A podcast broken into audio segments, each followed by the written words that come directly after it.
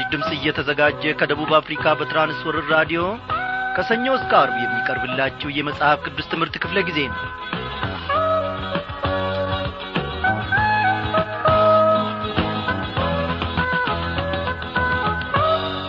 በየስፍራው ሆናችሁ ይህንን የመጽሐፍ ቅዱስ ትምህርት ለመማር የቀረባችሁትን እንደምናመሻችሁ እያልን ሰላምታችንን በዚህ በአየር ሞገድ አማካኝነት እናቀርብላችኋለን። በጦር ሜዳም በሆስፒታልም በማረሚያ ቤት ወይም በሥራ ገበታችሁ ላይ ሆናችሁ ወይንም ደግሞ በአንዳንድ አጋጣሚ ለብቻችሁ ወይንም ደግሞ አንድ ላይ በመሰባሰብ ከእግዚአብሔር በረከትን ለመቀበል የቀረባችሁትን ሁሉ እግዚአብሔር በዚህን ሰዓት በእውነት እንደ መሻታችሁ እንደሚገናኛችሁ እኛ ባለሙሉ ተስፋዎች ነን። እግዚአብሔር አምላካችን በዚህች ምሽት ደግሞ ከቃሉ ማድ ለእያንዳንዳችን ሳይሳሳ በረከቱን እኩል ያካፍልልናል። እንግዲህ በዛሬው ምሽት ክፍለ ጊዜ ጥናታችን የምዕራፍ አምስትን ትምህርት ጨርሰን ወደ ምዕራፍ ስድስት ደግሞ እንሸጋገራለን ማለት ነው። ወዳጆቼ ምናልባት የማይመች ሁኔታ ውስጥ ትገኙ ይሆናል። እግዚአብሔር አምላካችን ለእናንተም ቃል አለው። የወደፊቱን ያመላክታችኋል። ብዙ ጊዜ ክርስቲያን መሆን ማለት ተደላድሎ ተመቻችቶ መኖር ይመስለናል። እንደዛ አይደለም። በክርስትና ሕይወት ብዙ ውጣ አለበት። ኢየሱስ ክርስቶስ ሲመጣ ከዚህ ሁሉ አበሳ ግን ይገላግለናል። ኢየሱስ ክርስቶስ ማረፊያችን ኢየሱስ ክርስቶስ እነሆ የነገራችን ሁሉ ፍጻሜ ነው። አዎ ጌታ ሆይ መቼ መጥተ ከዚህ ነገር ትገላግለኛለ እንል ይሆናል። ወዳጆቼ ሕይወታችንን አስቀድመን ለእርሱ እንስጥ። የሚያሳርፈን የእግዚአብሔር ልጅ ኢየሱስ ክርስቶስ በእሳቱ ብቅ ይላልና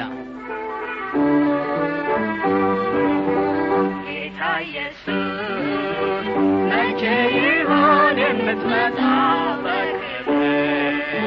ስትወስደን ወደ ቅድስት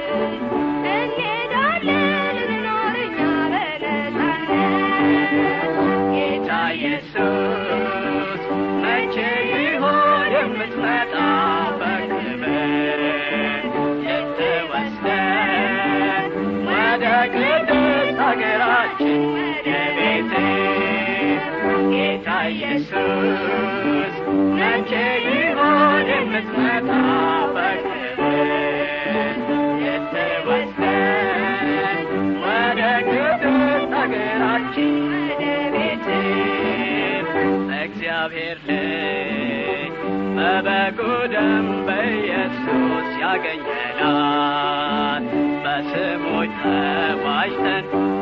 ወደፊት የምንወርሳት የሰላም ከተማ አገራችን አዲሲቷ ኢየሩሳሌም።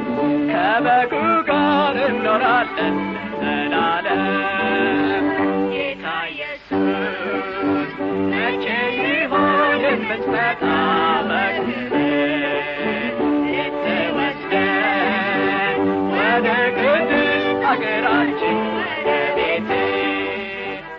እግዚአብሔር ሆይ ሰውን ከዚህ ዓለም አበሳ የምታሳርፍ አንተ ብቻ ነህ። ያካበትነው ሀብት የምንመካበት ዕውቀታችን ጉልበታችን ዝናችን ሁሉ ይከዳናል። ዛሬ በልባችን ውስጥ የሚንፈራገጠው ኀይላችን ያን ጊዜ ይሟሽሻል። እግዚአብሔር ሆይ ለሰው ልጅ መጠጊያ ለሰው ልጅ መሸሸጊያውና መታመኛው የሆንከው አንተ ብቻ ነ ጌታ ሆይ ዛሬም ደግሞ ነፍሳችንን በእጅህ እንጥላለን። እግዚአብሔር አባቴና አምላኬ ሆይ ይህ ሥጋችን ይጠወልጋል እናልፋለን። የማታልፈውን የዘላለሙን አምላክ አንተን ደግሞ እንወርሳለን እነሆ ሰማያዊ ቤታችንን እያሰብን የምድሩን ኑሮአችንን ከአንተ ፈቃድ ጋር እንድናቀናጅ ጸጋህን አብዛለን ለሚያዩን ለሚመለከቱን ለጎረቤቶቻችን አብረንም ለምንሠራቸው ጓደኞቻችን ለእነዚህም ሁሉ ደግሞ በረከት እንድታደርገን እንለምናለን እግዚአብሔር አምላካችን ሆይ ተመለሱ እያልክ በየቀኑ ትጠራናለ በየሳቱ በየደቂቃው ደግሞ የንስሐን ጌታዬ ሆይ ጥሪ ወደ ልባችን ታቀርባለ ዛሬ ከተዘፈቅንበት ዛሬ ከተጣበቅንበት ከዚህ ዓለም ግሳንግስ እንድንላቀቅ ሕይወታችንን በበረከት እንድትገናኛት እንለምንሃለን እግዚአብሔር ሆይ የቤተ ክርስቲያን ደንበኞች የቤተ ክርስቲያን ዘማሪዎች የቤተ ክርስቲያን እነሆ አገልጋዮች ብቻ። ከዚያ ደግሞ ከቤተ ክርስቲያን ስንወጣ እነሆ ሥጋችንን ፈቃድ የምንከተል አንተንም የምናስከፋ ቃልንም ወደ ኋላ የምንጥል ሰዎች እንዳንሆን እባክ ልባችንን አንተ ለውጥልን ኢየሱስ ክርስቶስ ሞተልናል። ስለ በደላችንም ደግሞ ጌታዬ ሆይ ስለ መተላለፋችን ሁሉ በመስቀል ላይ ራስህን ስለ እኛ ሰጥተሃል። በዚህ ሁሉ ይህንን የሚረዳ ልብ በዚህ ሁሉ በፈቃድህም ደግሞ የሚመላለስን ልብ እንድትሰጠን እንለምንሃለን።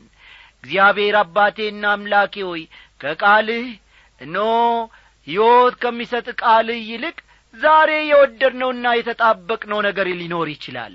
ከዚህ ሁሉ ደግሞ እንድታላቅቀን ከአንተም ጋር እንድታጣብቀን እንለምንሃለን። በዚህች ምሽት ደግሞ እንደ አባትነትህ መጠን እንድትናገረን እንደ አባትነትህም መጠን እንድትገናኘን እንለምንሃለን።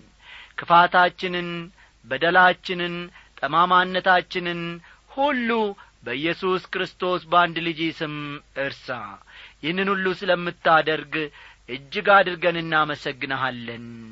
ስለ ዘላለማዊና ስለ ታላቁ ስምህ ስትል አሜን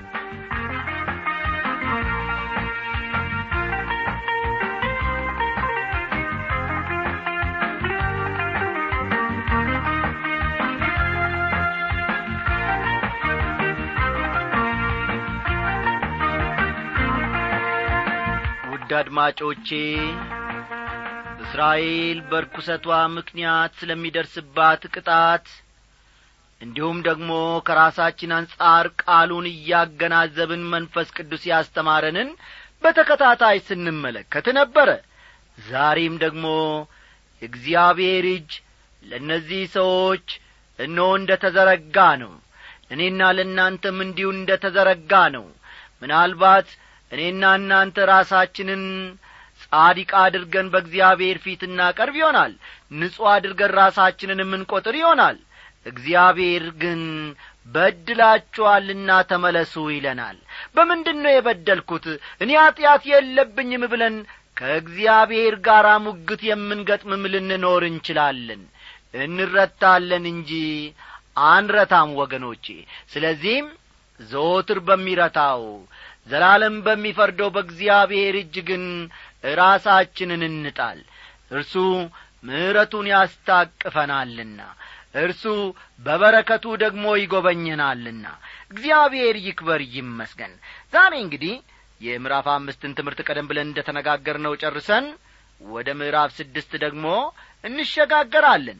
አስቀድማችሁ ግን ትንቢተ አሞጽ ምዕራፍ አምስት ቁጥር አሥራ ስምንትን አውጡ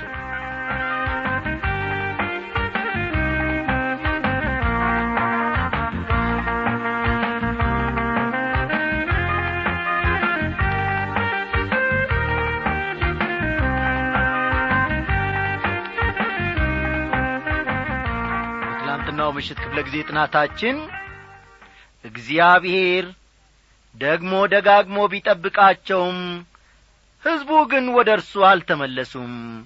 ስለዚህም ፍርድ የማይቀር መሆኑን በማያሻማ ቋንቋ ይነግራቸዋል ብለን ትምህርታችን መደምደማችን የሚታወስ ነው።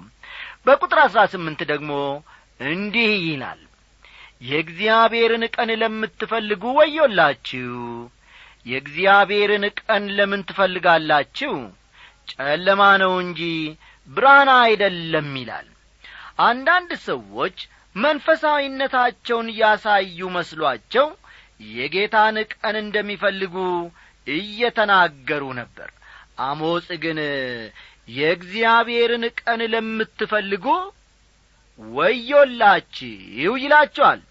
የጌታ ቀን የሚለውን ቃል ለመጀመሪያ ጊዜ ያስተዋወቀው ኢዩኤል ነበር። አስተውሉ። ለመጀመሪያ ጊዜ የጌታ ቀን የሚለውን ቃል ያስተዋወቀው ኢዩኤል ነበረ። ከእርሱ በኋላ የተነሱ ነቢያትም በተለያየ መልኩ በዚህ ቃል ተጠቅመውበታል። አንዳንድ ሰዎች የጌታን ቀን የሚፈልጉት ካሉበት አስቸጋሪ ሁኔታ የሚያሳርፋቸው ስለሚመስላቸው ነው። አሞጽ ግን በፍጹም የጌታን ቀን መፈለግ እንደሌለባቸው ይናገራል። ቁጥር አሥራ ዘጠኝ ከአንበሳ ፊት እንደ ሸሸ ድብም እንዳገኘው ሰው ወይም ወደ ቤት ገብቶ እጁን በግድግዳ ላይ እንዳስደገፈና እባብ እንደ ነደፈው ሰው ነው ይላል። በዚህ ምድር በምንኖረው ሕይወት በጣም ጠንቃቃ መሆን እንዳለብን አሞጽ አበክሮ ይናገራል። የተበላሸብንን እናስተካክል። ምክንያቱም አሁን ስላደረግነው ሁሉ ተጠያቂ የምንሆንበት ጊዜ ይመጣልና። ቁጥር ሀያ የእግዚአብሔር ቀን ብርሃን ሳይሆን ጨለማ አይደለምን? ጸዳል የሌለውም ድቅድቅ ጨለማ አይደለምን? ይላል። የእግዚአብሔር ቀን ሲል ወደ ፊት በእስራኤል ላይ ስለሚመጣው ተከታታይ የፍርድ ጊዜ መናገሩ ነው። ልብ በሉ። የእግዚአብሔር ቀን ሲል ፈጠን ፈጠን እያላችሁ ጻፉ። የእግዚአብሔር ቀን ሲል ወደ ፊት በእስራኤል ላይ ስለሚመጣው ወደ ፊት በእስራኤል ላይ ስለሚመጣው ተከታታይ የፍርድ ጊዜ ተከታታይ የፍርድ ጊዜ መናገሩ ወይም መግለጹ ነው። ይህም ብቻ ሳይሆን ጌታ ኢየሱስ ክርስቶስ ዳግም መጥቶ መንግሥቱን በዚህ ምድር የሚመሰርትበት ጊዜ ራሱ በጌታ ቀን ውስጥ ነው የሚካተተው። አስተዋላችሁ? ጌታ ኢየሱስ ክርስቶስ ዳግም መጥቶ መንግሥቱን በዚህ ምድር የሚመሰርትበት ጊዜ ራሱ በጌታ ቀን ውስጥ ነው የሚካተተው ማለት ነው። ከቁጥር ሀያ አንድ እስከ ሀያ ሦስት ያለውን ደሞ እንመልከት። አመት ባላችሁን ጠልቼዋለሁ ተጸይፌውም አለው የተቀደሰውም ጉባኤያችሁ ደስ አሰኘኝም። የሚቃጠለውን መሥዋዕታችሁንና የእህሉን ቁርባናችሁን ብታቀርቡልኝም እንኳ አልቀበለውም። ለምስጋና መሥዋዕት የምታቀርቡልኝን የሰቡትን እንስሶች አልመለከትም። የዝማሬንም ጭወት ከእኔ ዘንድ አርቅ የመሰንቆህንም ዜማ አላደምጥም ይላል። የአምልኮ ሥርዓቱን ቢፈጽሙም መሥዋዕቱን ያለማሰለስ ቢያቀርቡም አኗኗራቸው ግን ቅንነት የጐደለው ነበር። የእግዚአብሔር ሕዝብ የሚያምኑትና የሚኖሩት የተጣጣመላቸው መሆን አለበት እንጂ ሕይወትና እምነታቸው የሚጋጭ መሆን የለበትም። እነዚያ በአሞጽ ዘመን የነበሩ እስራኤላውያን የኀጢአት ሕይወትን እየኖሩ ነበር ጣዖታትን ያመልኩ ነበር በሌላ በኩል ደግሞ የሙሴ ሥርዓትን እየፈጸሙ ነበር። ለዚህም ነበር እግዚአብሔር አምልኮአችሁና የአምልኮ ሥርዓታችሁ በሙሉ በፊቴ ዋጋ የለውም የሚላቸው። ከቁጥር ሀያ አራት እስከ ሀያ ስድስት ያለውን ተመልከቱ። ነገር ግን ፍርድ እንደ ውሃ ጽድቅም እንደማይደርቅ ፈሳሽ ይፍሰስ የእስራኤል ቤት ሆይ በውኑ በምድረ በዳ አርባ ዓመት ሙሉ መሥዋዕትንና ቁርባንን አቅርባችሁልኛልን? ለራሳችሁም የሠራችኋቸውን ምስሎች የሞሎክን ድንኳንና የአምላካችሁን የሬፋን ኮከብ አነሳችሁ ይላል። ምንም እንኳ በያው አምላክ የሚያምኑና ለእርሱም መሥዋዕት የሚያቀርቡ ሕዝብ ቢሆኑ የእስራኤል ልጆች ሌሎች ጣዖታትንም አብረው እያመለኩ ነበር። አንድ ያልተገነዘቡት ነገር ቢኖር እግዚአብሔር ከጣዖታት ጋር በአንድነት የማይመለክ መሆኑን ነው። ቁጥር ሀያ ሰባት ስለዚህ ከደማስቆ ወደዚያ አስማርካችኋለሁ ይላል ስሙ የሰራዊት አምላክ የተባለ እግዚአብሔር ሲል ይናገራል። ስላደረገችው ኀጢአት እስራኤል ትቀጣለች። ከደማስቆ ወደዚያ በምርኮኝነት ትወሰዳለች ይላል። እዚህ ላይ በማያሻማ ሁኔታ አሦራውያን በምርኮ እንደሚወስዷቸው ለእስራኤላውያን እየነገራቸው ነው። እግዚአብሔር አምላካችን ስለዚህ ድንቅ አሰራሩ ለዘላለም ይክበር ይመስገን። ወገኖቼ በዚህ ምዕራፍ ውስጥ ማለትም በምዕራፍ አምስት ውስጥ እግዚአብሔር ያልተናገረው ማን ነው? ለእኔ በግሌ በእውነት እግዚአብሔር ተናግሮኛል አስተምሮኛልም። ስለዚህም በሰማነው እውነት ደግሞ እንድንኖር እግዚአብሔር አምላካችን ይርዳን። በቀሪዩ ክፍለ ጊዜያችን ደግሞ ከምዕራፍ ስድስት ጥቂቱን አብረን እንመለከታለን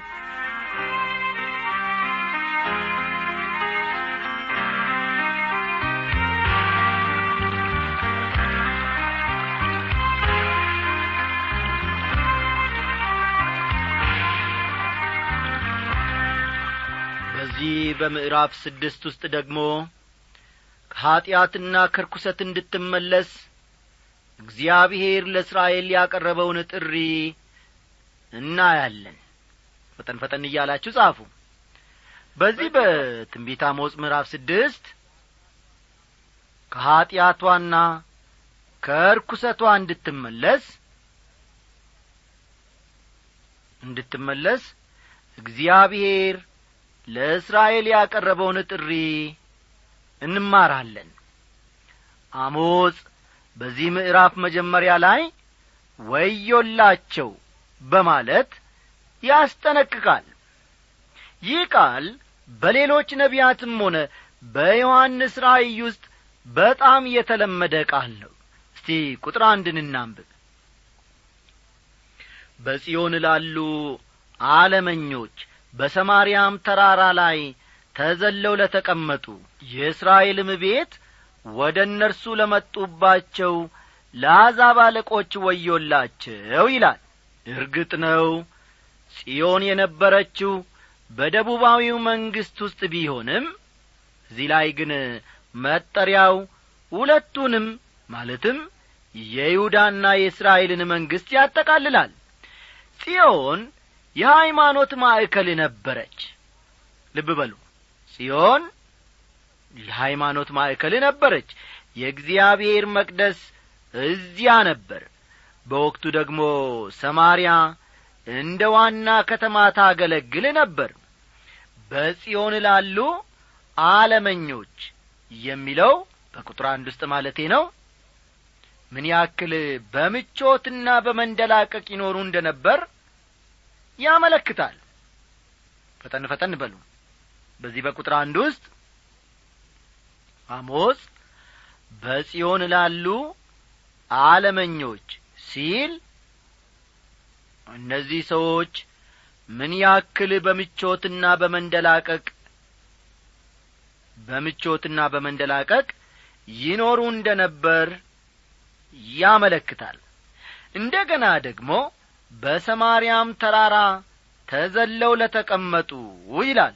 በዚሁ በቁጥር አንድ ውስጥ ሰማርያ የሰሜናዊው መንግሥት ዋና ከተማ ነበረች ብለናል። አክዓብና ኤልዛቤል በዝሆን ጥርስ ያሰሩት ቤተ መንግሥት የሚገኘው እዚያ ነበር። አክዓብና ኤልዛቤል በዝሆን ጥርስ ያሰሩት ቤተ መንግሥት የሚገኘው እዚያ ነበር ሀብትና የጦር መሣሪያቸውን የሚያከማቹትም በዚያው ነበር።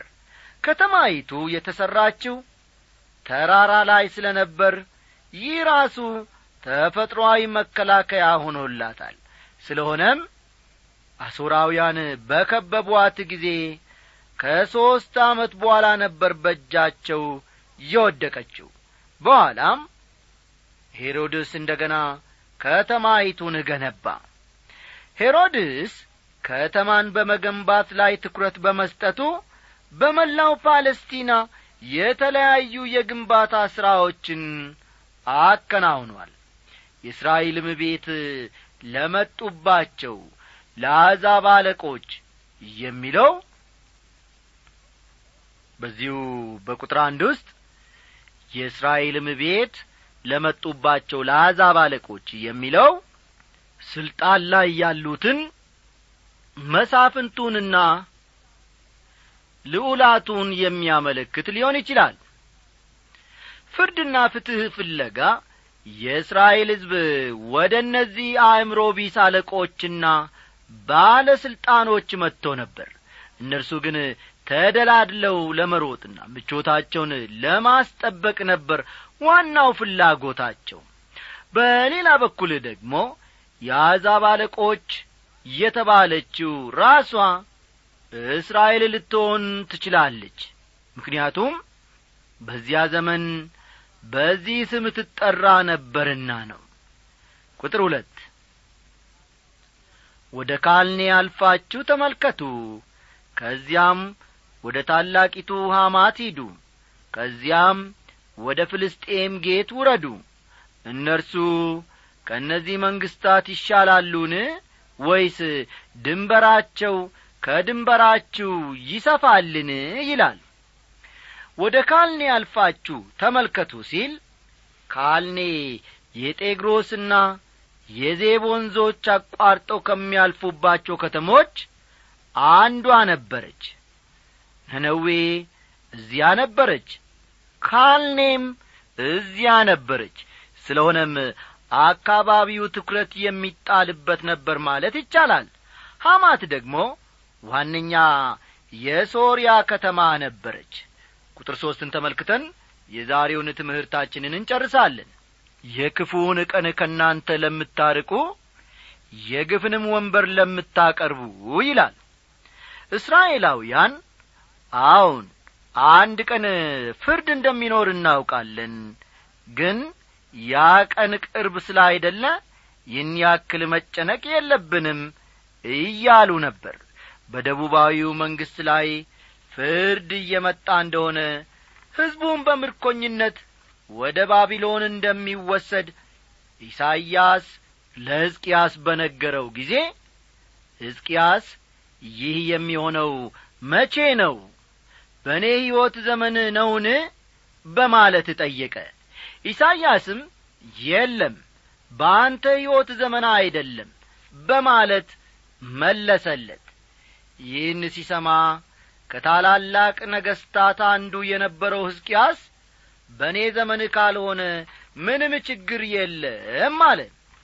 አንድን ሕዝብ ወገኖቼ ለውድቀት የሚዳርጉ ሦስት ምክንያቶች ተዘርዝረዋል። የመጀመሪያው ቁጥር አራት ላይ የተጠቀሰ ነው ይህንን አንድ በአንድ በነገው ምሽት ክፍለ ጊዜያችን እግዚአብሔር ወዶና ፈቅዶ ለዚያ ቢያደርሰን አብረን እንመለከታል ይሆናል ያልከው ይሆናል ያልከው ይሆናል አታልከው ይሆናል ያልከው ይሆናል ያልከው ይሆናል ያልከው ይሆናል አታልከው ይሆናል። ካፍ ቃል ወጥቶ አንተ ተስፋ ያረገ አንተን መቼ ከሰረ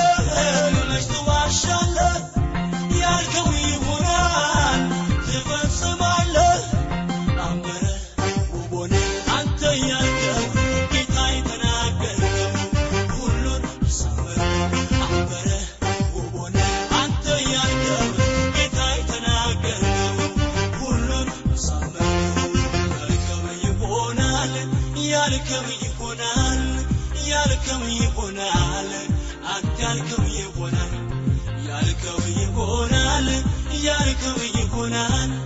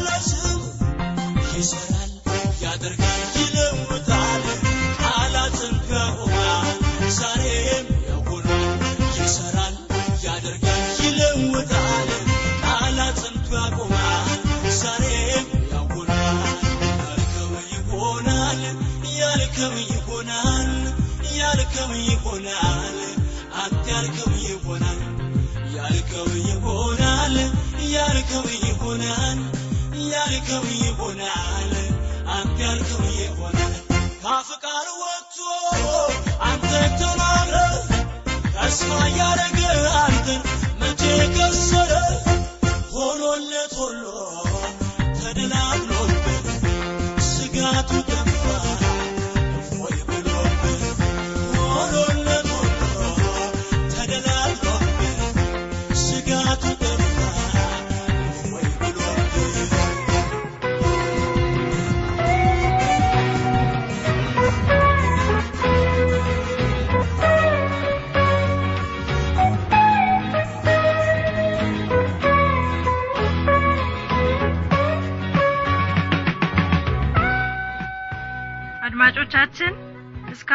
ስታዳምጡት በነበረው ዝግጅቶቻችን እንደተባረካችሁ እናምናለን። አስተያየት ወይም ጥያቄ ካላችሁ ለመጽሐፍ ቅዱስ በራዲዮ ዝግጅት ክፍል የመልእክት ሳጥን ቁጥር 1366 አዲስ አበባ ብላችሁ ብትጽፉልን ይደርሰናል። በሚቀጥለው ክፍለ ጊዜ በተመሳሳይ ዝግጅት እንደምንገናኝ ተስፋ እናደርጋለን። እስከዚያው ደናደሩ ጌታ በነገር ሁሉ አብዝቶ ይባርካችሁ።